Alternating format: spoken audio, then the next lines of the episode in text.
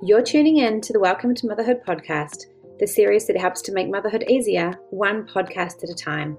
I'm your host, Natasha Suttle, mum of four, midwife, educator, terrible housewife, and huge advocate for ditching the mum guilt. Find advice for all your motherhood questions from birth onwards. So here we go, let's get into it.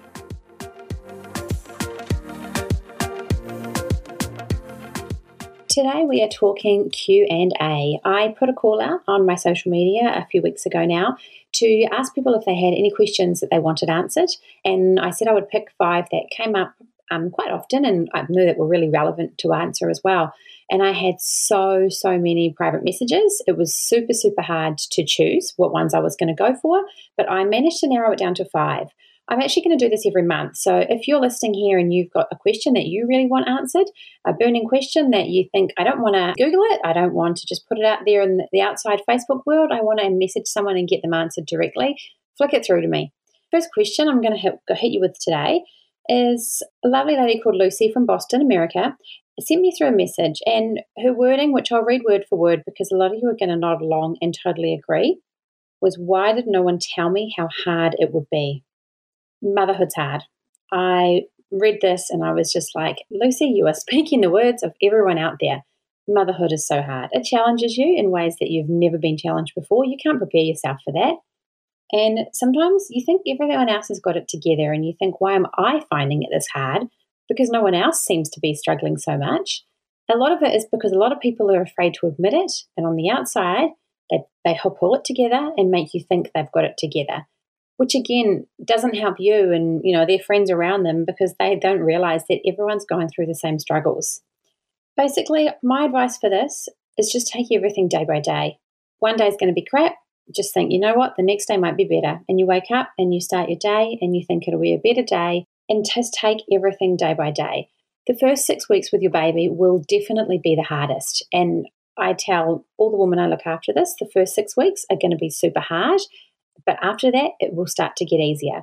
Between 6 and 12 weeks, it's still hard, but it gets easier because you begin to become more confident and comfortable with your baby and what your baby needs and what you can provide. And then after six weeks, your baby themselves are generally more settled and generally in a bit more of a routine where you know what's going on and life becomes a little bit easier. But definitely after six weeks, it will start to get easier.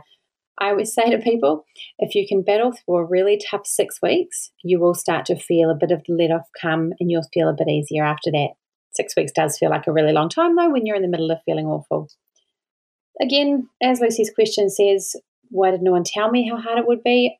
Again, that comes down to people not wanting to put their hand up and say, I'm really struggling with this. Some will. You'll have friends that you know exactly how hard it is, exactly how hard their journey is and you'll have other friends that you'd have no idea because on the outside, everything is together, everything is perfect, but you don't know what's going on inside their house and what's going on inside their own minds and their own motherhood story. Everyone's journey is different, but it's definitely hard and it's definitely a juggle for everyone.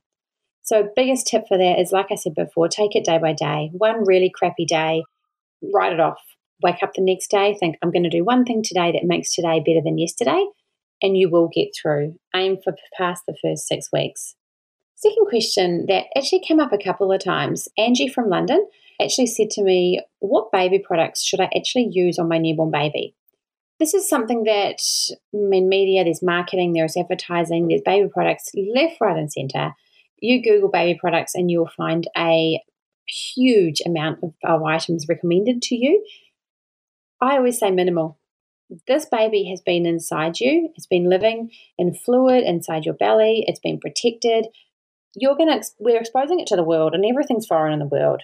Every kind of exposure in the world is new, and their little delicate skin, skin is so, so, so sensitive. That's why I always recommend, as I mentioned on an earlier podcast, not washing off that vernix straight away after birth and letting it really sink in and moisturize their skin minimal products. If you have a baby with dry skin, sometimes babies who are overdue might get a bit dry skin or you know flaky skin. Some even are so overdue. My first daughter looked like a snake getting her, shedding her skin for the first few weeks.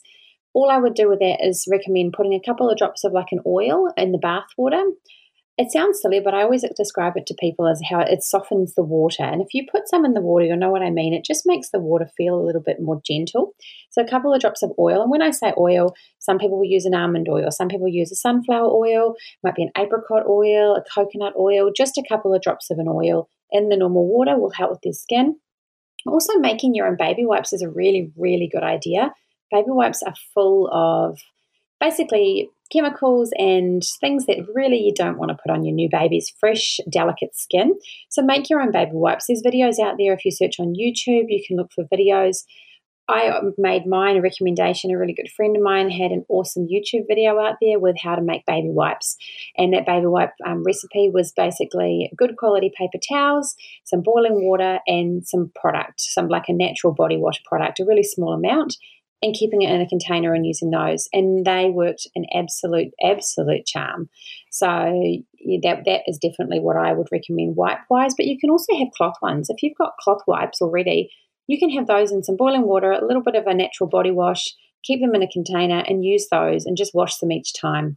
Nappy creams, there's heap nowadays we're in the day and age of heaps and heaps and heaps of natural options. So if you need a nappy cream or a barrier cream or even if you do get to a point where you want to put a moisturizer on your baby, and I know there's people out there that want their baby to smell nice and have a baby moisturizer, I know. If you do, just look, really do your research and get one that's actually a natural cream.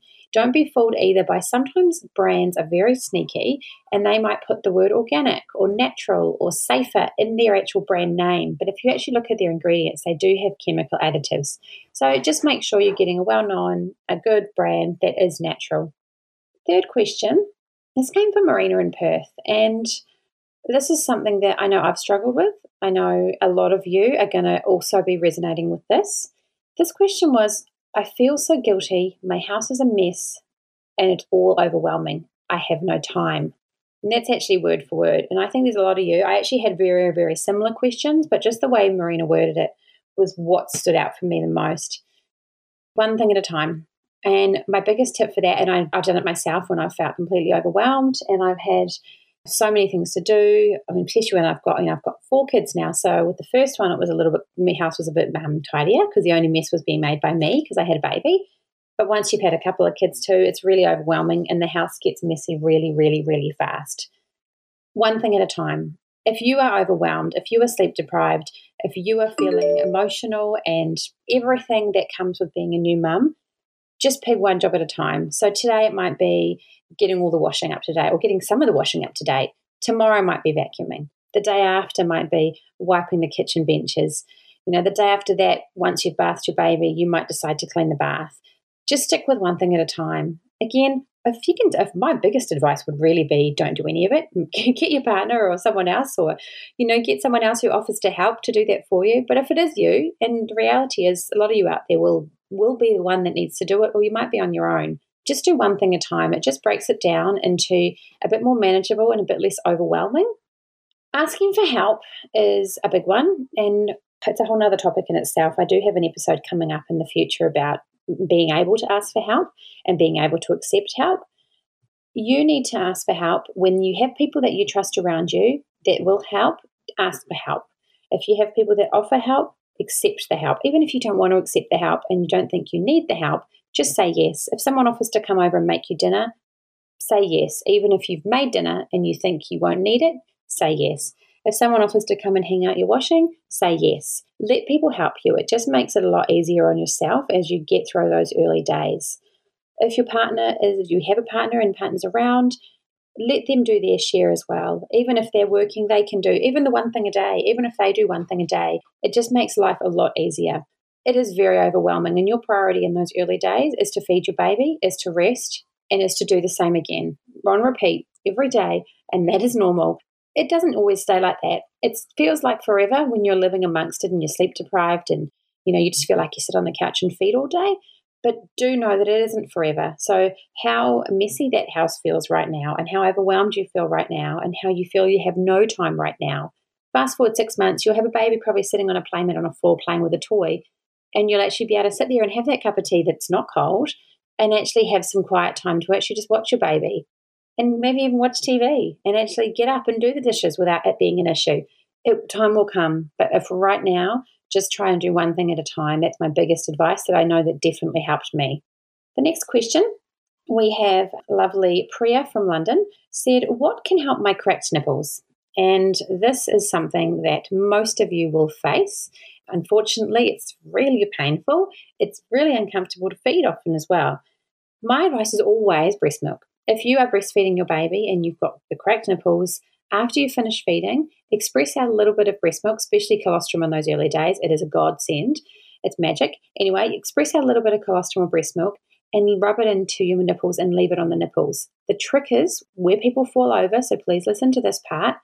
You need to let, let it to dry on there. So you don't put your top back on or don't put your bra back on. You literally need to sit there with those nipples out with that breast milk drying in order for it to actually soak in and actually get onto your nipples and how start to work. Do that after each feed, even do it in between feeds if you can express out a little bit. You will find that will be your biggest, biggest, biggest savior with helping with cracked nipples. There are creams as well, like lanolin based creams that work really well. I know that's probably the cream of choice with most people that I look after and with most midwives as well that I work with with regards to what's going to work well.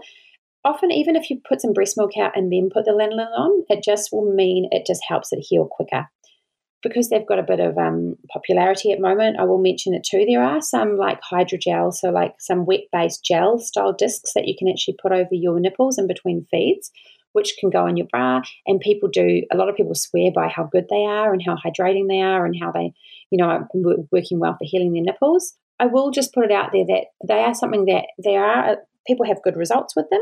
But there is a little bit of a question around with regards to because they're like a moist, wet environment, if you leave them on too long or use them too often, could you be breeding some more, you know, give yourself more of an infection or make a bit of a breeding ground for a few bugs. So just be careful with those. They can they can work wonders, but my advice for those would be to wear them not all the time, sometimes when you need them, but just not all the time and not for too long as well. So that's the biggest tips for cracked nipples. But again, the breast milk, if you're breastfeeding, that's going to be your biggest kicker to help with the cracked nipples. And of course, making sure the latch is right because that's what causes it in the first place. And that's on some other episodes. And I've got another breastfeeding episode coming up in about three episodes too. So stay tuned for more in depth breastfeeding help for when things are going wrong. The fifth question I'm going to go with from Mia from Brisbane. She asked me, How do I involve my older child and baby sibling? This is something that I definitely found myself looking up a lot, asking questions about a lot when I was to have my second daughter. And I found what worked for me, and I'll just speak to what worked for me and what I've also recommended to others that's also worked for them, is give your older children jobs. And when I say jobs, I mean my first and second, there was a two year age gap. So I had a two year old and I gave her jobs, little simple things like hey, honey, can you pass me the wipes? We're going to change your sister's nappy. Even sometimes I could reach the wipes, but I would ask her to do it.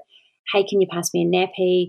Oh, she really likes that toy. Can you pass it to her? Just really include them in jobs that make them feel a bit responsible and a bit grown up.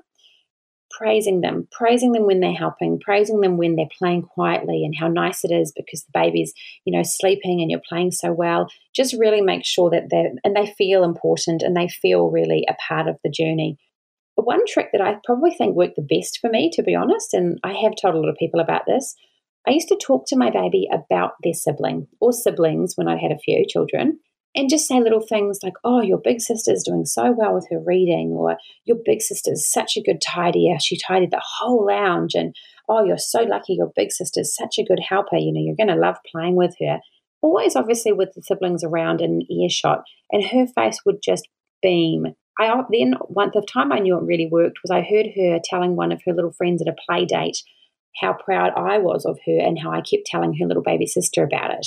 She was over the moon, and I've done that with all my children. And safe to say, they all get along pretty well. So, but that's one thing that I think is a little trick. If you can do that in front of your other sibling, you will find that makes things a little bit easier too.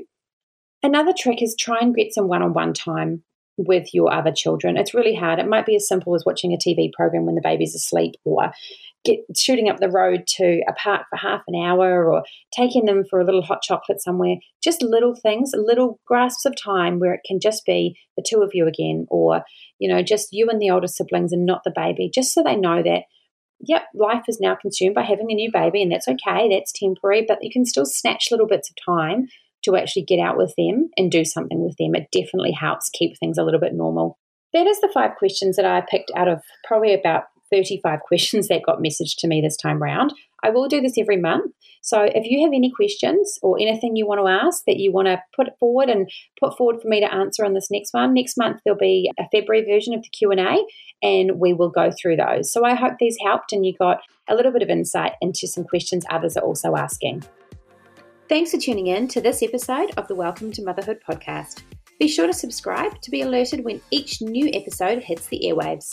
I hope you enjoyed it and can walk away with a few key take home messages to help you make your motherhood journey that little bit easier. See you next time.